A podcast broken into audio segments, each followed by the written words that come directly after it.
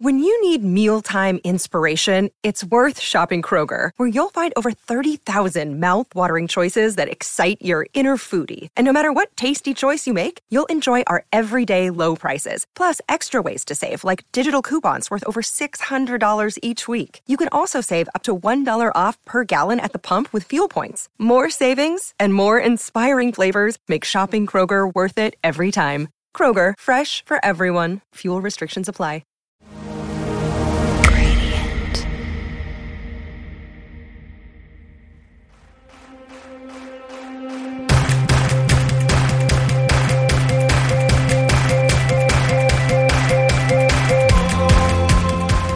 Hello, Brandon Harvey here with this week's episode of Sounds Good, the podcast where every single Monday I sit down with an inspiring person and talk about happiness, overcoming struggles, and living a life of intentionality and wonder. Today we have Zach King on the podcast. Zach is a short-form filmmaker, which is a fancy way of saying that he's incredible at creating and sharing amazing short videos, especially on Instagram and Vine. In fact, right now, open up Google, search for Zach King, and watch one of his videos. I'm actually pretty sure that you'll recognize some of his incredible and magical work. Zach has been a guest on Ellen, he just wrapped up a season on The Amazing Race, and has more than 22 million followers across the internet. The incredible thing about Zach is that he's managed to stay humble, kind, and others-focused through all of his success. And we get into that in this episode. So without any further ado, let's jump straight into this.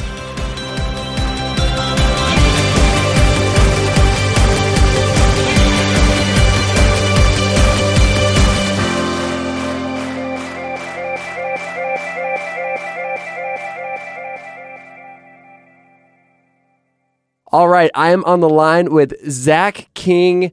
Zach, welcome to the podcast. Hey, thanks so much for having me. It's an honor. Man, where are you at today? What are you up to? Right now, so I'm in LA. Excellent. Los Angeles, California, and we just moved into a new studio, actually. So we're in a city called Santa Fe Springs, where we just kind of hide out in this warehouse and make all our videos. That's incredible. That's great. And you grew up in Portland, right? Yep, grew up in Portland, Oregon, came down to Biola University, which is in LA, about 6 years ago after I graduated high school. And that's what kind of has brought me down here. And I've, just because of the film industry, stayed down here ever since. Okay, so I used to live in Portland too. And so that's actually how I first found out about you is I was hosting TEDx Portland. I was helping do a bunch of the behind-the-scenes stuff and photographing it. And you came out to speak, and I was like, who's this guy? And it turns out you are from Portland, but you were just making such a splash that the TEDx folks were like, let's bring Zach out. And that was where I first got to know your amazing work. Oh, that's awesome. Did we actually meet that day?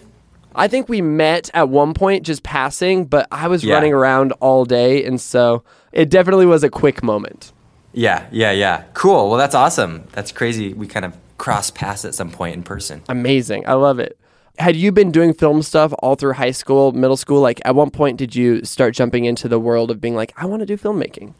Yeah, I fell in love with film when I was 7 or 8 years old. Wow. I remember being at a wedding and my parents, probably just to shoo me away from, bothering them and ruining the wedding, gave me the home video camera. And I just ran around with it. And from that moment, I love looking through a viewfinder. It was like a different way to look at the world, with these these boundaries. And you got to pick the shot. And that was really fun for me. And I remember watching movies like Jurassic Park and Indiana Jones, the films that inspired me, because it was like, how could they transport you sitting in your living room into this other world? Yeah. That was the exciting part for me. So, along the way, just kind of figuring out how to tell stories. I would throw my sisters in the videos and be like, hey, you're my actors today, and wear this pirate costume and whatever, and we're going to go out in the woods and make Pirates of the Caribbean a remake, So it was a lot of just fun high school projects, junior high projects for many years. And so you fully expected to get into film school when you applied? Yeah, I actually spent 2 months of my summer before I submitted my application making kind of like a thesis high school film, which I was really surprised. I thought it was actually pretty good at the time for how much I knew. And yeah, it kind of is still baffling why. But, sometimes life just goes a different way and cool things can come out of that. Okay. And so you already alluded to this, but You move to LA. The film industry is in LA. Everybody by now already knows that your work is incredible and that it's blowing up. But the interesting thing is that, if I remember correctly, you got rejected from film school. Is that right? Yes. So I first applied to Biola University in hopes to go to their film program. And I was still at home during the summer. I got the rejection. And, I decided I'm still going to go to Biola, even though I'm not going to be in the film program. And I'll just do all the general ed stuff. And I think I actually did music major for the first 2 years. But it was when I was down there that fall, that first semester, that I kind of had nothing to do other than the general ed. And when you're a filmmaker, you want to always be working on the next thing or creating stuff. You always want to make something new. It's just totally a part of you. And so I was lacking that. And out of that birthed my YouTube channel. The channel was called Final Cut King. And it was a place where I just taught people how to make Final Cut Pro tutorials on my computer, screen capturing and sharing to the world, kind of much like this. This whole time you're not in the film program and you're just doing this on your own. Yeah, the whole time that I started my YouTube channel, I'm doing all my own side projects, not a part of the film program at all. Yeah, that's incredible. And so you jumped into school and you were creating all of this stuff on the side. What did your friends who were in the film programs, did you have friends in the film, like who were film majors? What were they kind of looking at you thinking? Yeah, my roommate was a film major, and the guy who became my best friend living across the hall, Aaron, he was also a film major. So I was vicariously living through them asking, what kind of projects are you guys doing this weekend? Or can I start doing the homework now a year ahead? Because I want to apply again. And so I would hang out with those guys and we would just film together. And one of the early things I started doing to fund all my gear, I found out about these online video contests. And so I would enter them kind of every other weekend. Wow. Find a contest. I remember one of them was for HP computers. And we made this video project, a few film majors and I, and we actually won like a trip to London and a couple $1,000s. And so we were stoked. And I did that kind of for like 3 or 4 years just to pay my way through school and also buy the new gear that I needed. That's incredible. And so you're not really letting this set path being block you from achieving what you wanted to achieve. You're just kind of going around it almost. Yeah, totally. I mean, especially in the film industry, you're going to get so many no's. We even, we're pitching stuff now for different, TV or feature projects, and you're just going to get so many no's. And that's why I kind of have liked the online world, because there is no one saying no before I post it on YouTube or post it on Instagram or wherever I'm publishing it. I'm the final say. And even along the way, creatively, we get to pick what's happening in the videos, and no one is going to say, "Hey, no, the audience isn't going to like that. Let's go to this way, or this saves more money." It's we're the final say, and that's what's so cool about creating for the internet. Yeah, it's really cool, because even though, I mean, you and I are roughly the same age, and the internet's been around for our whole lives, but it's still the wild, wild west out there. Like, we get to decide what the internet's going to look like and how it's shaped, and there really are no rules. Yeah, things are always evolving on the online world. Even, I started on Vine 3 years ago, and now that platform is very much plateaued and kind of dying, in my opinion. And it's just amazing. It was only out for 3 years. It got huge, and things come and go. Yeah, and maybe that your ability to evolve and shift as things change is a lot of what defines how you've been successful. You had a camera when you were a kid and you're like, man, how can I make the most of this? And then you got rejected from film school and you asked, how can I make the most of this? And now the internet's shifting and evolving and changing, and you're just continuing to ask, how can I make the most of this?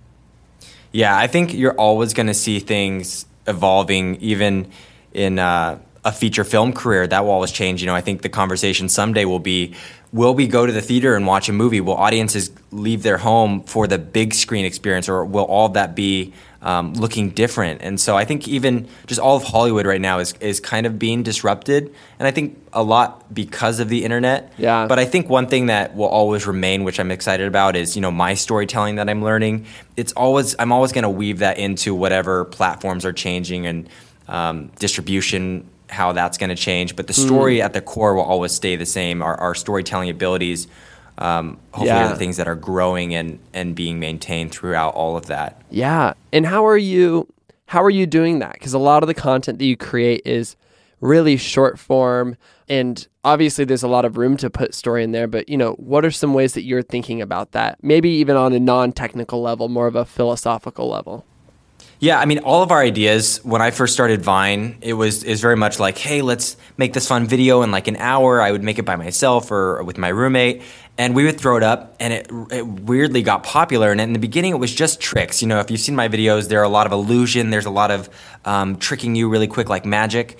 And, you know, it started out as just illusion after illusion, and then we kind of added the story element. And the story for us, even though it's so short, you can hit on relatable elements. So it's like, you know, I had a fear of a vacuum cleaner when I was a kid, that my toes would get stuck inside the little spinny part and suck me in the vacuum cleaner. And that was like a real fear. And I think other people have thought of that idea. And so in the 6-second video, you know, we just show that fear and other people can relate. And so that's where the story comes in. At the first foundation is, how are people going to relate to this? You know, if it's cracking an egg and a little chick pops out, that's not far-fetched for your mind to like picture that happening in real life. Totally. And I had friends that were afraid of cracking eggs for that reason. And so we just kind of hit on these little relatable aspects of life, and that's where the story kind of, the seed starts. That's a really interesting concept, and I feel like that could probably apply to anything that anybody's creating is, how can I make this relatable? How can I make this, because essentially what you're saying is, how can I make this less about me and more about the people who are going to engage with this?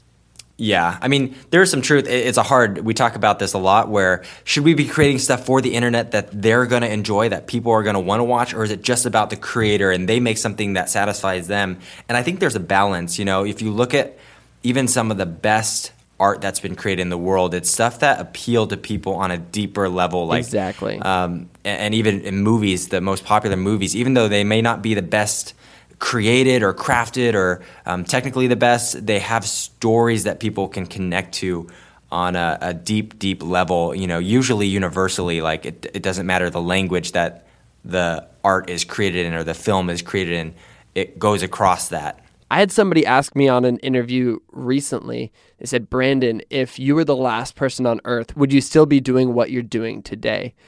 And I thought about it for a second, and I was like, okay, the art purist would probably say, yes, absolutely, I would do this until I die. I would do this alone. I would do this stranded on an island. But I think for me, I don't really have a huge desire to do that. I think if I was the last person on earth, I'd be creating something. But for me, my goal for my work is that it will make an impact on people's lives and that it will change the status quo, and it'll shape the way that people see the world or the way that people think. And so when you think about it from that lens, it's interesting to consider art compared to the lens of like, okay, creating this for myself. And I don't think that it's wrong to do either one, but there's certainly a unique balance. There's certainly a unique experience that goes into all of this. Yeah, I think for me, it's probably about 75% of my work I love to do, and I sure, like you, I wouldn't be creating it if I was alone, because the 25% of me loves to see the audience reaction to it, to read the comments, to see, to meet the kids on the street that come up to me because they love the videos. Yeah. That's the fun part. You know, if I was the last person on the earth, I'd probably just be creating something else, like tree houses and forts. Exactly. I think it'd be a lot of tree houses and forts. I think that's about right. Okay. And so speaking of people walking up to you on the street, you have millions of followers. But at the same time, I get the impression that you, and I've got people who know you and have met you, and I mean, we met that one brief moment, but everybody talks about how you're a humble guy, you haven't let things get to your head, but you're very successful. And I think most people would be like, oh man, like when you get to be that successful, you don't even need to be nice.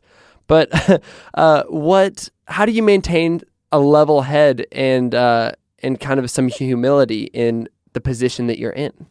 Yeah, I think it might be also something that stemmed from my parents. Luckily, they taught us to always, you know, even if you're successful, just be appreciative of where you came from. You know, I grew up on a farm in Oregon, and so LA to me is still the big city. I go down for meetings in Hollywood, and I'm like still looking around like, these buildings are so tall. That's incredible. And but no, I don't know. Maybe it's just something you have to constantly remind yourself. You know, luckily I have an amazing wife, and she'll remind me, you know, blatantly, like, hey, you're not being humble right now. You need to chill out. That's the best. And so having people around your life that you respect and that can tell you that honestly is really important, because it it is a struggle, and you know, it's I think a day-to-day struggle too.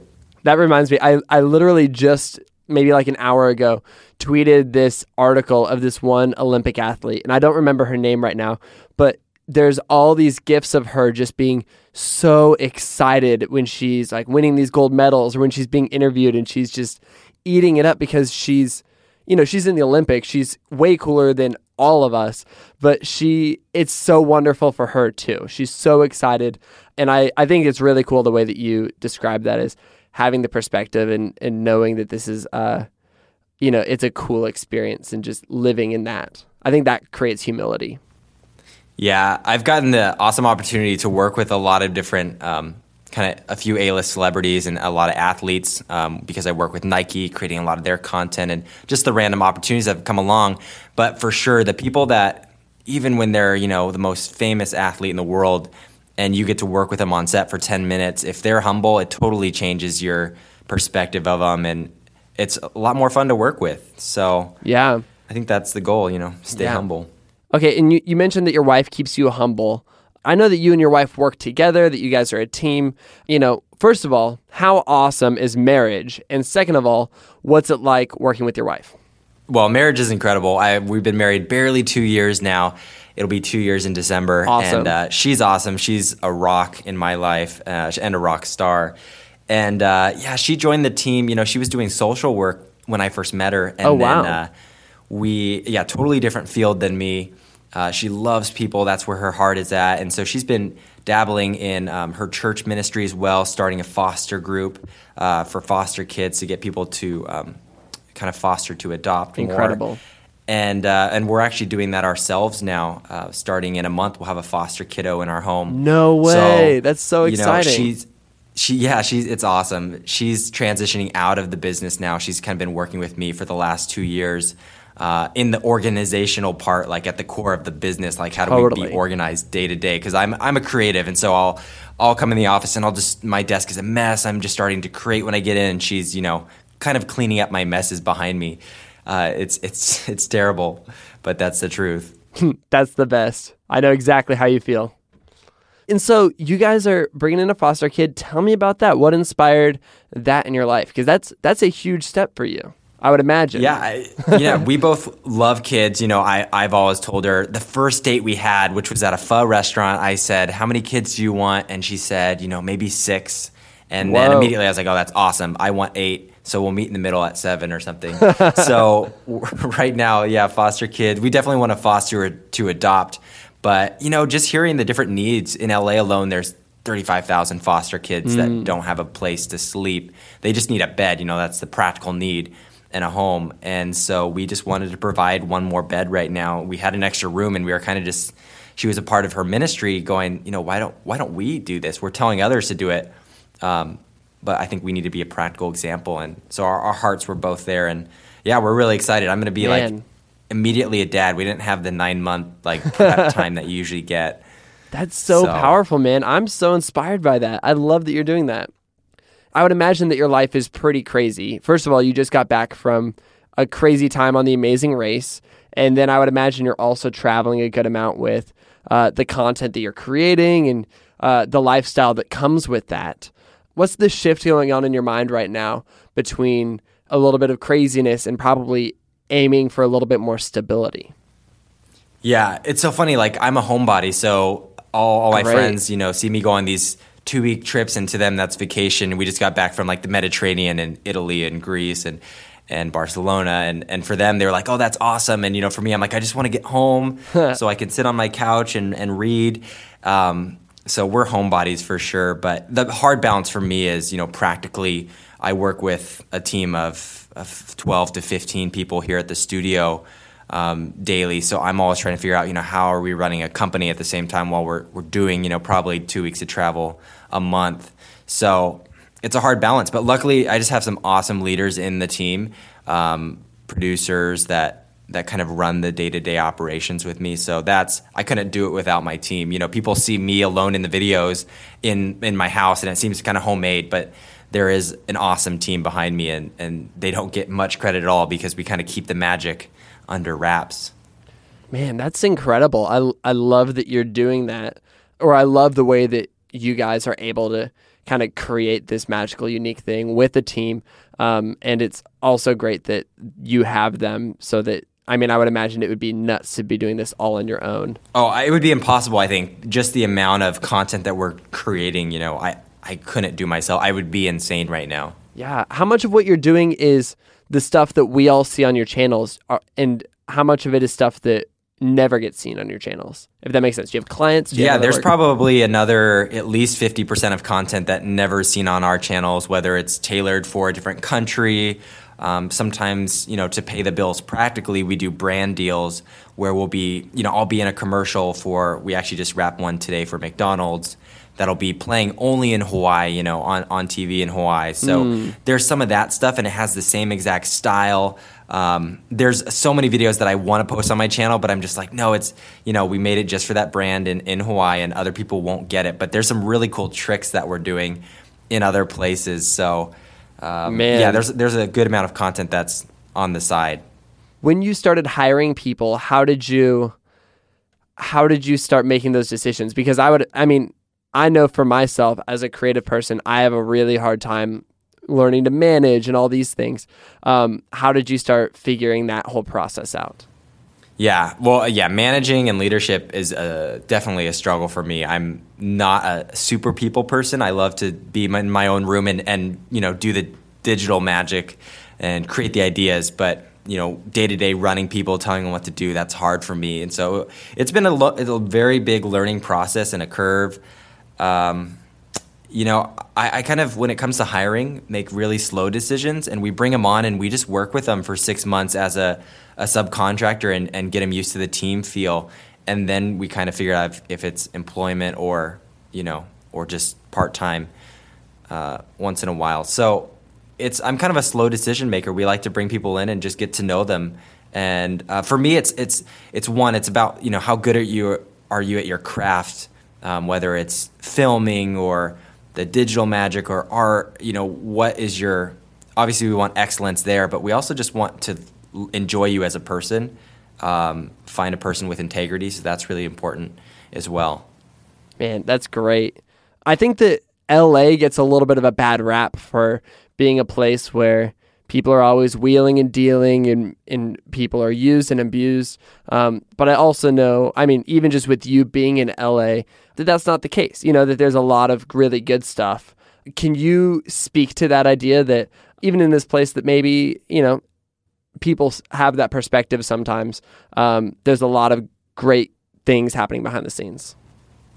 Yeah, no, there is a ton of creatives here. It's hard because LA and Hollywood has turned into a business. You know, when it first started, I think it was people like me and my friends. We just loved making those videos, the short videos. It's kind of funny, like the first films when Charlie Chaplin was making videos, they were short. They were kind of like vines, you know, 7-10 seconds. They would play them in these penny arcades. And I think people then just loved playing around with the craft. It was a new technology. And then, of course, like any business or any industry, it turns into a business where there needs to be money to go back into creating more and growing the audience. So I think that's kind of what has tainted Hollywood and taints my experiences when you find out how Hollywood really works. It's kind of terrible, but I have hope because there are a lot of creatives here, and I think as long as you have people that love telling stories, you know, the financing is a blessing to get. You set out because you wanted to enter the film industry. When you got started, was your goal to make movies? You wanted to be the next Steven Spielberg, that type of thing? Yep. When I came out to LA, even the first year of Biola, I was like, you know what? In a few years, I'm going to graduate from here, go into LA and become the next Steven Spielberg. I won't graduate because I'll be pulled out early. It's so successful. And, you know, that never happened. That's like the dream. But it's always been my goal to make feature films kind of in the action adventure realm, kind of like Indiana Jones or Jurassic Park. I just loved those movies growing up. So I kind of want to bring that back, and I think there was an old style that is kind of missing, and everything's, you know, there's quick cuts now. I just want to kind of slow it down and go back to make movies that had a great story, and the shots were a little bit longer. But, you know, for us, with my path being changed, going to short content all of a sudden, you know, it's still in the forefront. We want to go to feature films and longer stories, but we're loving growing an audience, and we've just fallen into that world and fallen in love with that whole internet side of it. And totally. And I think it's now I think we're going to be, all the internet people are going to be going to Hollywood, in the next 20 years, and they'll be the new creators there. So I think this is our field ground to really practice our craft and just make really good content. Man, I love that. I love that you're doing that. What's the most meaningful thing that's come from all of this success and hard work? I think for me, one of the most meaningful things, there's kind of two. One has been assembling the team. It's kind of, for me, the dream team, where I would love to go into Hollywood with this team that I have, and we start making these films together. So it's kind of like I feel like I'm creating the Avenger team, my own version. And then also I just love that I've been able to slowly find my voice. You know, having an audience, even if you have 100,000 followers or 50,000, you have this urgency to create content, and it's something I think a lot of filmmakers miss out on. You know, they spend a year on this artsy project or 2 years in film school on one film, and it's like, that's kind of a waste, because if you make shorter content and you have deadlines, like every Friday I'm going to make a 30-second video, you'll create a lot more, you'll learn faster, you'll learn what you like making, and just all the nuances that go into creating, you know, a film. You learn them faster if you're making a lot of projects. And so that's what I love, that the internet has helped me find my own creative voice, because I've had the urgency with the audience to grow and post more. And you know, there's an expectation. They're gonna, you wake up when you have 50,000 followers and you're like, okay, what am I gonna create today for these people? Totally, yeah. It's such a good catalyst to get you to create more and more and more. And that can be done on a super small scale too. You know, I know people who have done this thing called I think it's the 100-day challenge, and you just say, yes, I'm going to do something every day. And if you're sharing that, you know, even with your Facebook friends, it's going to feel like accountability. And that's that helps you overcome a lot of the hurdles that come with creating things, because I think there's a resistance that makes us not want to create. And creating is beautiful, and it can change the world. And so it's almost important to figure out little tricks to force yourself to create more and more and more. Yeah, totally. And so with all this said, you know, you're doing so many incredible things. Your work is just building on itself, and it's going to keep on growing into, you know, who knows what it's going to be in the next 10, 20 years. But when you look back on all of your life, you know, what's your goal for the kind of impact that you'll have wanted to make with your life and with your work? Yeah, for me, I've been thinking about that a lot lately, especially as I've been going into foster. And I think maybe it's the shift of almost becoming a father figure is making me think this. But I've always known what kind of dad I want to be, what kind of husband I want to be, and what kind of friend I want to be. And I think those are the relationships there that when I'm on my deathbed, I'm going to look back and go, you know, who are my closest friends, and how is my marriage, and how are my kids doing, and what legacy are they going to leave because they were raised in my family? So those are the, I think, core things that at the end of my life, yeah, I would love to make the most successful feature film and be well known for that and do well financially. But I think at the end of the day, those are pretty shallow things. If I can live my life and enjoy what I'm creating, but have an awesome family, that to me, I think, is the thing that I'm really gonna look back on and go, yes, I did well in my family. Man, that is so, so powerful, and I think just you modeling that as well is gonna have a profound impact on the people who are paying attention, and hopefully they can replicate what you're doing and make a difference in the lives of their friends and their family. That's incredible. Yeah, that's the hope. So every single episode, I love to ask 3 questions. They're my favorite questions. And so I'm just going to jump straight into them. Cool. Number 1, how would you describe the kind of person that you most admire in the world? I love, I have some friends that do this. My wife is great at this. I love when they will make time for you no matter what, you know, in the craziness, if you can count on these people. Man, I love that. I think that you know, I know that I have those people in my own life, and it is not easy to do that, especially when you're busy, especially when you're trying to make so many things happen in a day. But if you're able to find a few people in your own life to do that for, and if you find other people who are willing to do that in their lives for you, it's such a meaningful gift. Question number 2, what are you consuming that you love right now? And specifically for you as somebody who is so passionate about video and film, what's something that's coming from the industry, like the mainstream industry that you love, and what's something on the internet that you love? Yes. Okay. Well, something from the mainstream industry that I love. I'm watching a show right now called Stranger Things. Dude, you may have heard of it on Netflix. I love Stranger Things. My wife and I are now hooked. I think we're on episode 6 as of last night. I just finished it. You did? Okay. Well, don't say anything. I won't. Yeah, that's one show that we love. My wife and I, she had introduced me to Gilmore Girls when we first started dating, and we just found out, you know, they're having a new one come out this fall. So I'm secretly excited for that, to sit down with her and watch the new season of Gilmore Girls. No joke. I'm binging that with my wife right now too. Oh yeah. My wife. Yeah. She's always going through that, re-going through it if there's nothing on.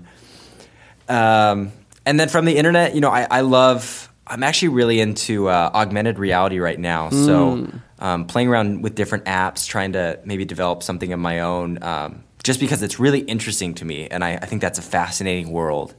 Yeah, that's a really fascinating idea. And I mean, for those of you who don't know, who are listening, augmented reality is essentially what's going on with Pokemon Go, where you see what's going on around you through a screen, and things can happen and change and shift. And man, I love the fact that you are kind of working in that world. That's so fascinating. I'm so glad and thankful that Pokemon Go has taken off, because I can now explain it, even to my wife, so much better. You know, I've been interested in AR for the last couple of years, and explaining that is so hard. But now you just say Pokemon Go, you know, the Pokemon are tracked, how that's tracked in the video screen, and people are like, oh, yeah, got it. Man, that's so creative and innovative. I can't even imagine what you're working on, but I'm excited to see what that looks like when it comes out. My last question is, based on the ways that you've chosen to step out and live your life differently, what's one thing you'd encourage someone else to do in their own life today? Yeah, I'd say in whatever path people want to go down, even if it's not film, it's just to get out and create. And one tip someone gave me that was very practical was just make your bed. I don't remember who said it, but they were like, if you have writer's block and you don't feel productive during the day, just make your bed as the first thing you do, so your mind can check it off as, I actually did something, I accomplished something. And that rhythm gets you into going like, okay, I'm going to start, what's the next thing I'm going to go accomplish during the day? And so for me, it's a practical thing of, if I make my bed every morning, I'm actually more productive that day. I think it just starts the day out in this like mentality of checking the box and getting things done. That is huge. What a good idea. I'm notorious for not making my bed, and so I may have to start doing that. Yeah, for sure. Sometimes there's days where I don't do it, and I can always count on my awesome wife to make the bed, because it drives her nuts if it's not made. But yeah, it's a very simple thing. Yeah, and that's good. It goes a long way. Just start with doing something, taking action, creating, and it'll kind of snowball throughout the day. Man, I'm so excited that we got to have this conversation, Zach. I really love what you're doing. I admire it so much. For everybody who's been listening, if they want to follow along with your work to see what you're up to, where can people find you online? Yeah, one of the best places is on Instagram. If you have that app, just type in Zach King, Zach with an H at the end. Or you could just Google my name and you know, YouTube will pop up, or whatever platform I'm most actively on will kind of pop up on Google. So that's the best way. It's worth it, you guys. You got to do it. You're going to love it. Man, well, once again, Zach, thank you so much for being on the podcast. Absolutely. This has been a blast. Yeah, thanks for having me.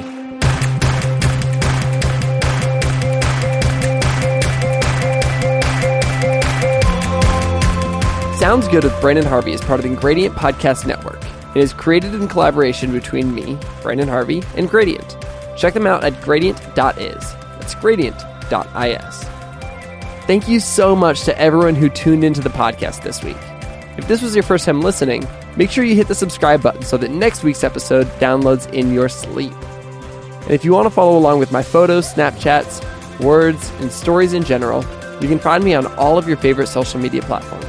My name is @BrandonHarvey everywhere. That's Brandon with an E-N. And with that, that's a wrap for this week's podcast. I'll see you next week when we get the opportunity to learn from another inspiring person. Sound good?